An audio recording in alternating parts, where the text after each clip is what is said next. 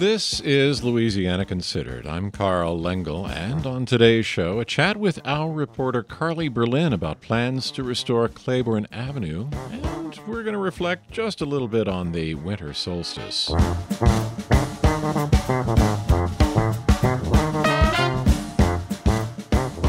Up first, food pantries in the Gulf South still have long lines, well more than two years after the pandemic led to a surge in demand. And the same problems causing that need, like inflation and the end of pandemic relief programs, are also hurting the food pantries too.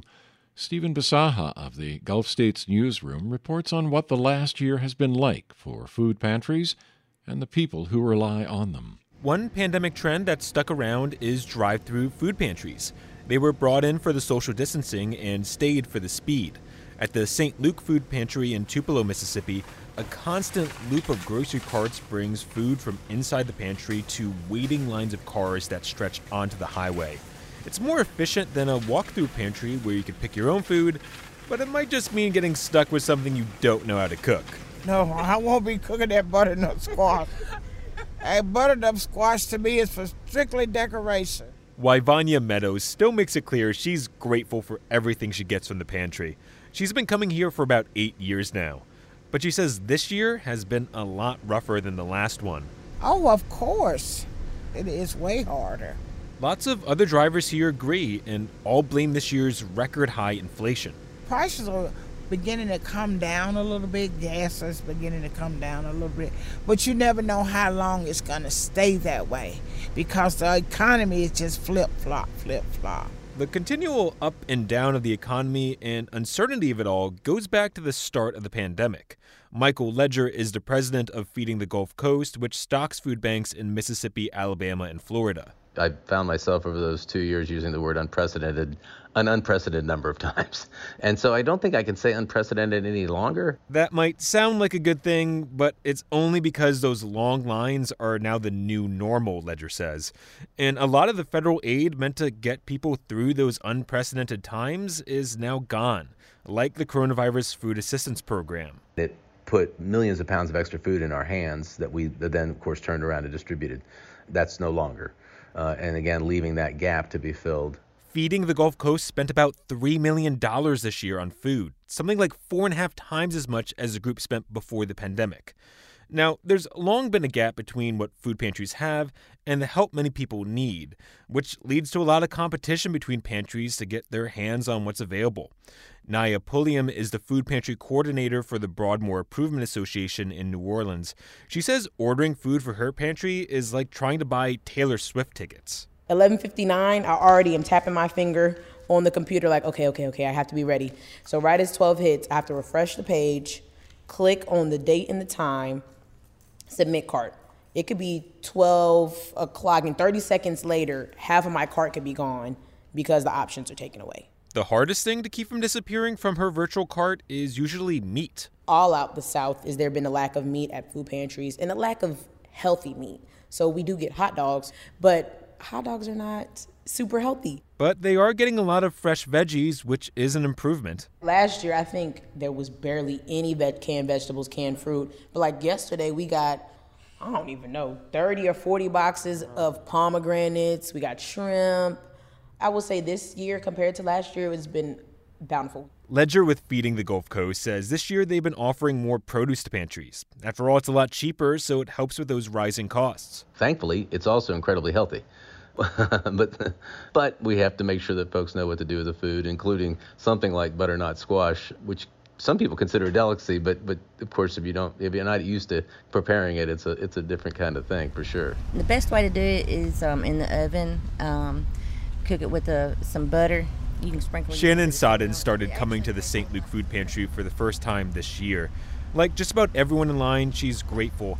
But one thing that hasn't changed this year is the stigma that comes from going to a food pantry. I've seen other people say something to the effect of coming to a place like this, and I, I, it's on their face.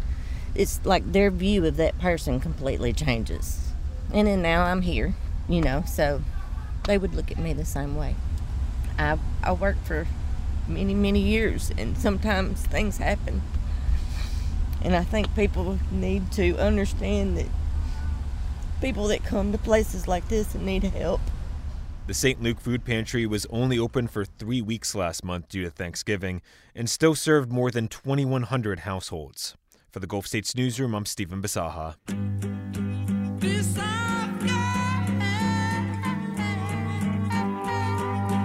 The Gulf States Newsroom is a collaboration between public radio stations in Mississippi, Alabama, and Louisiana. You're listening to Louisiana Considered on WWNO and WRKF. I'm Carl Lengel.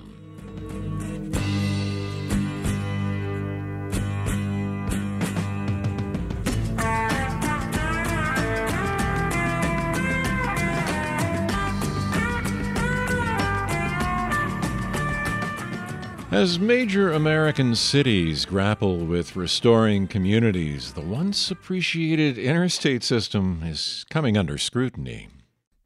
New Orleans Claiborne Avenue, once an oak-lined boulevard and the central business corridor of the Treme neighborhood, was a historic black and Creole neighborhood with roots beginning in the 18th century. It was subsumed by the city's and the nation's 1950s plan to modernize the American highway system. As President of the United States, Dwight D. Eisenhower had championed a national grid of high speed arteries to move the country around. Two experiences drove Ike's determination. He'd been part of a 1919 military New York to San Francisco convoy that had taken two months, and his observation of Germany's Autobahn in World War II. In 1956, Congress passed the Federal Aid Highway Act. In the decade following I 10's path down Claiborne, registered businesses along the avenue decreased by 50 percent. The Treme neighborhood, once a center of jazz and African American culture, began a steady decline. Cement parking lots replaced the public green space underneath the expressway. It destroyed what some remember as the Black Wall Street of New Orleans. It's been called a textbook example of America's racist highway history. Now there's a new federal program to address that past and a few ideas for how to best use the money. Reporter Carly Berlin has the story. The Charbonnet Funeral Home is elegant. The chapel has tall ceilings. Families meet in rooms with ornate furniture and shiny wood mantels to discuss plans for their lost loved ones. Louis Charbonnet's family has had this place on Claiborne Avenue for well over a hundred years. We, we, we like to pride ourselves as being, well, I guess one of the biggest black funeral homes in the city and uh, the prettiest. But right outside, there's something not so pretty. A major highway towering over the road. But this is what this is what I gotta look at every day. When I come out here with funerals. But it wasn't always like this. Charbonnet is 83, and he remembers what Claiborne was like before this section of I 10 was built in the 1960s. Grocery stores, hardware stores, restaurants, everything was right here in this, in this maybe six or eight block area, and it was completely destroyed. His family managed to hang on, but many others couldn't. Interstates all over America cut through black neighborhoods like this one. They were built at a time when black residents often had little say over political decisions. Homes were destroyed, businesses were gutted. But now, for the first time, the federal government wants to help. If federal dollars were ever used in a way that separates or segregates, then a pretty good use of federal dollars now would be to connect and to address those harms. That's U.S. Secretary of Transportation Pete Buttigieg promoting the new Reconnecting Communities program before Congress this past summer. It's part of the Biden administration's infrastructure law, and Louisiana, along with the city of New Orleans, has put together a nearly $95 million proposal for Claiborne. When I travel through it, I look at it and say I'm not satisfied with its current condition. Shawn Wilson is the secretary for Louisiana's Department of Transportation and Development. I'm not satisfied with the condition of the parking or the way water stands or the lack of lighting. He says the plan is to spruce this place up, fix the lights, fix the drainage, even put in a public market where people can gather and listen to music under the highway and maybe remove some of the I 10 ramps that slice through the Treme. Wilson sees that as a sort of experiment.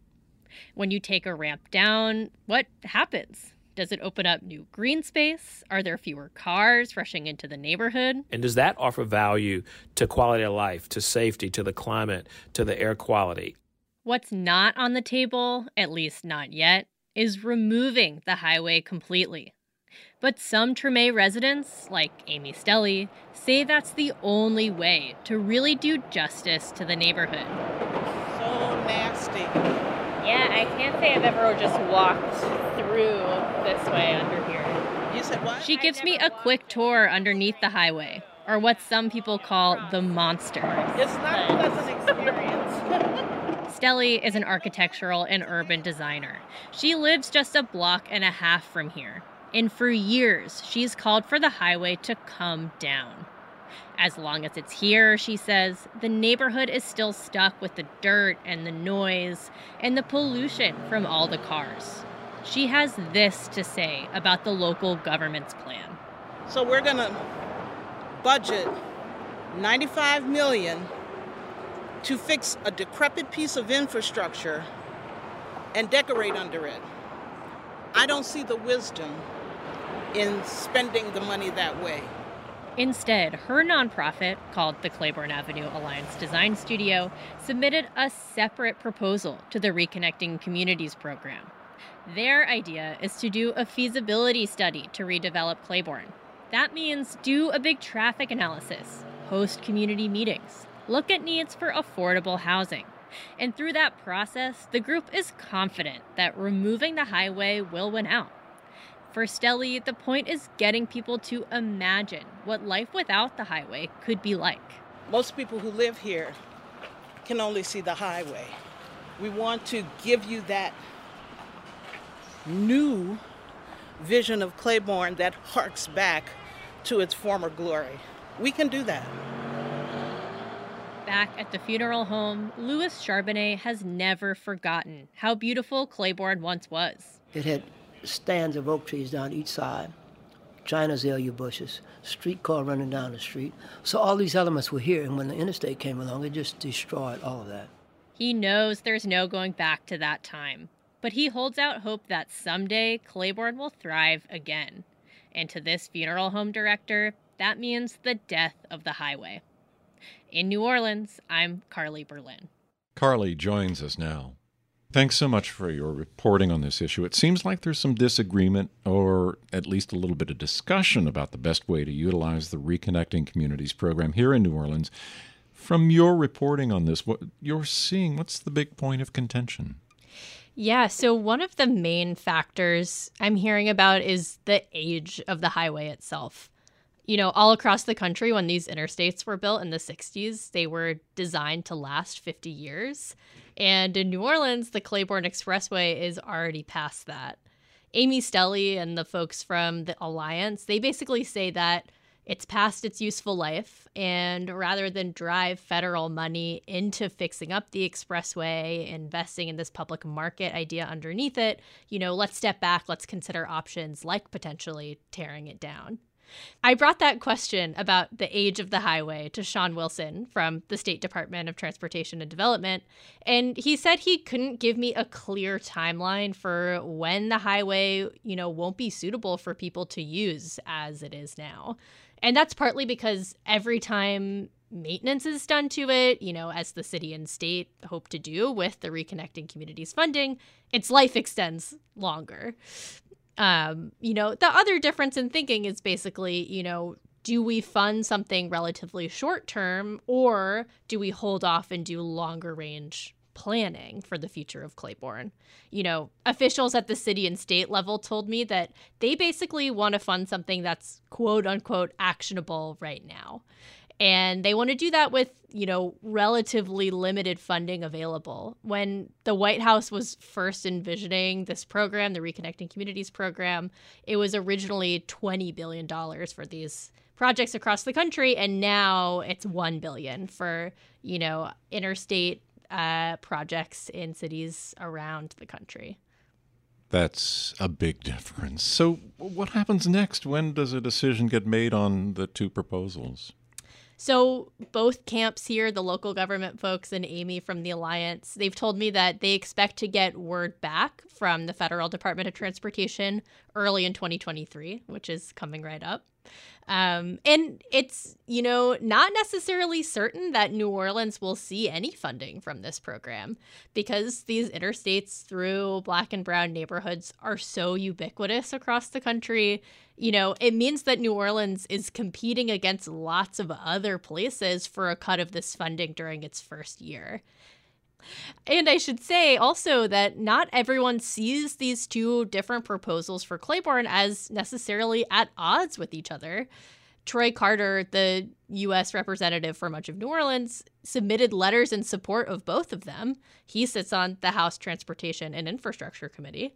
And a city official told me, you know, he could imagine the U.S. Department of Transportation deciding to fund both and sort of doing this, you know, short term fixing up the highway public market thing now and also doing that long term planning uh, that the alliance is, is seeking to do. So, you've obviously spent a whole lot of time researching and reporting on this issue. Great work. What's the biggest takeaway for you as cities like New Orleans begin to address some of these policies, like the federal highway program in the 1950s that devastated black communities? Yeah, I mean, one thing Shawn Wilson from the state told me that didn't end up making it into this story, but that stuck with me since chatting with him is that, you know, the federal government foot the bill and the entire bill when these interstates were first built. And now states have to match a lot of the money in programs like reconnecting communities to make any kind of big change. And, you know, the fact that there's so much renewed attention on this issue now, and the fact that the federal government is basically saying, you know, we want to put money toward addressing these harms, that's really significant. The question is now, you know, is there enough money to really do transformative things here? Like we said, the programs is just a fraction of the size that the White House had initially envisioned for it before negotiations on the infrastructure bill started. And the other thing is, you know, is there consensus and political will in these communities for for what people want to see? You know, there's not necessarily a consensus in New Orleans in the Treme or in the Seventh Ward about tearing down the Claiborne Expressway right now, but there are certainly a lot of people who remember Claiborne before the highway was there and who want to see it gone. Carly, thanks so much for your time on this. Thanks for having me. For more in depth reporting on this story, you can go to the station's website.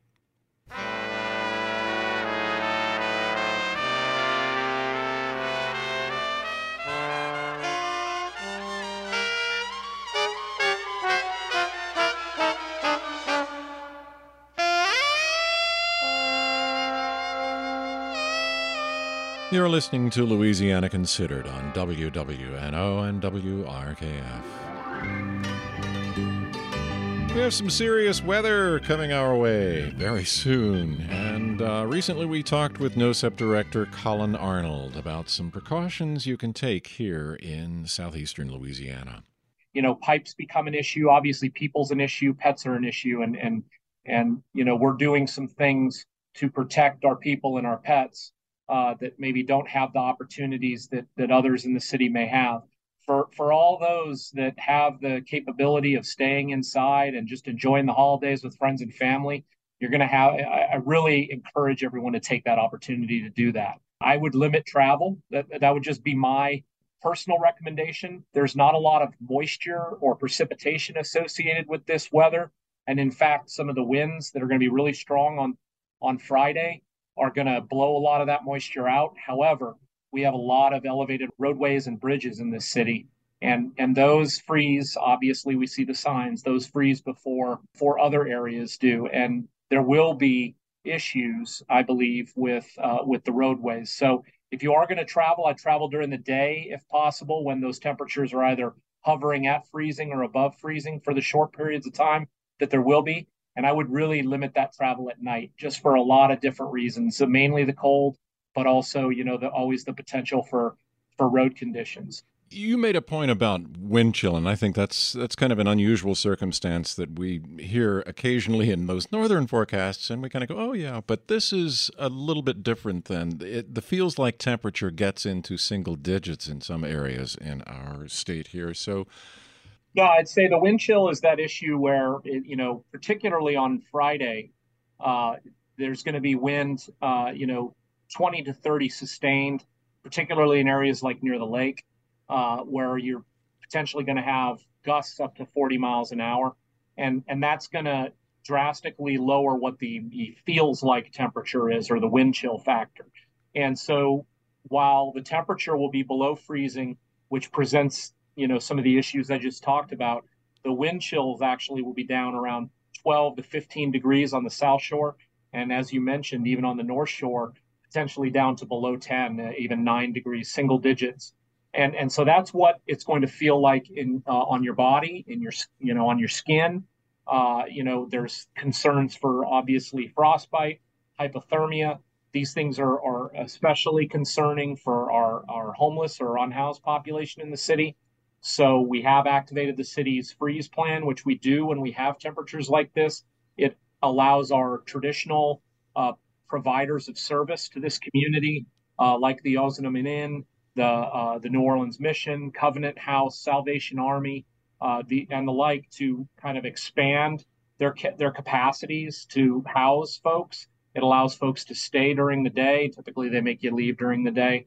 Um, you know, and, and, and, that's a really good asset and opportunity. There'll be a lot of outreach going on uh, with our partners with the Office of Community Development, the New Orleans Health Department, and Unity of Greater New Orleans, among others, uh, to go out and actually try and and, and encourage folks uh, that don't have housing to get into housing. Additionally, what the city will be offering is three recreation centers, uh, two on the East Bank and one on the West Bank, uh, as as warming centers. And these will be open 24 hours a day, starting Thursday at uh, at 6 p.m. Okay, and they'll be open until Monday. And and really, this is to kind of cover the holiday weekend. Typically, we can uh, get by with these colder temperatures with a rec center or a library, but we have a lot of altered hours because of the holidays.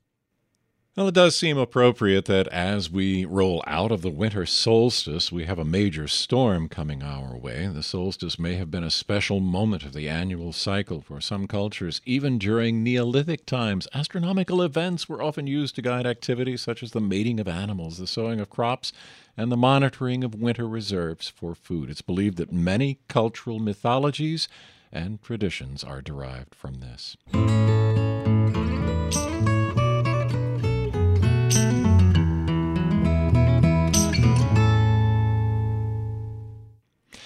That's Louisiana Considered for the day. I'm Carl Lengel. Thanks for listening. Thanks to our guest, Collin Arnold, and to reporters Carly Berlin and Stephen Bisaha. Our managing producer is Alana Schreiber. Our digital editor is Caitlin Dumpholz. Engineers are Garrett Pittman, Aubrey Procell, and Thomas Walsh. Louisiana Considered airs Monday through Friday at noon and 7.30. It's on Spotify, Google Play, and wherever you get your podcasts. Major support for Louisiana Considered provided by Rouse's Markets, a Louisiana shopping experience with additional support from Southern Strategy Group. We'll leave you with Ingrid Lucia looking for a visit from a special guest. That is just what I've been waiting for. Would you mind slipping it under the door?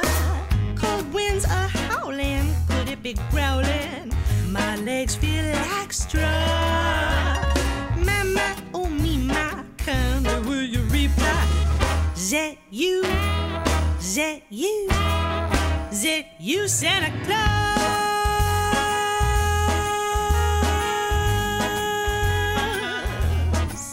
Hey, Santa. I could use something spicy tonight. Some Zatarain's would be alright. I'll give you something sweet, some cookies and milk. And I'll be where I said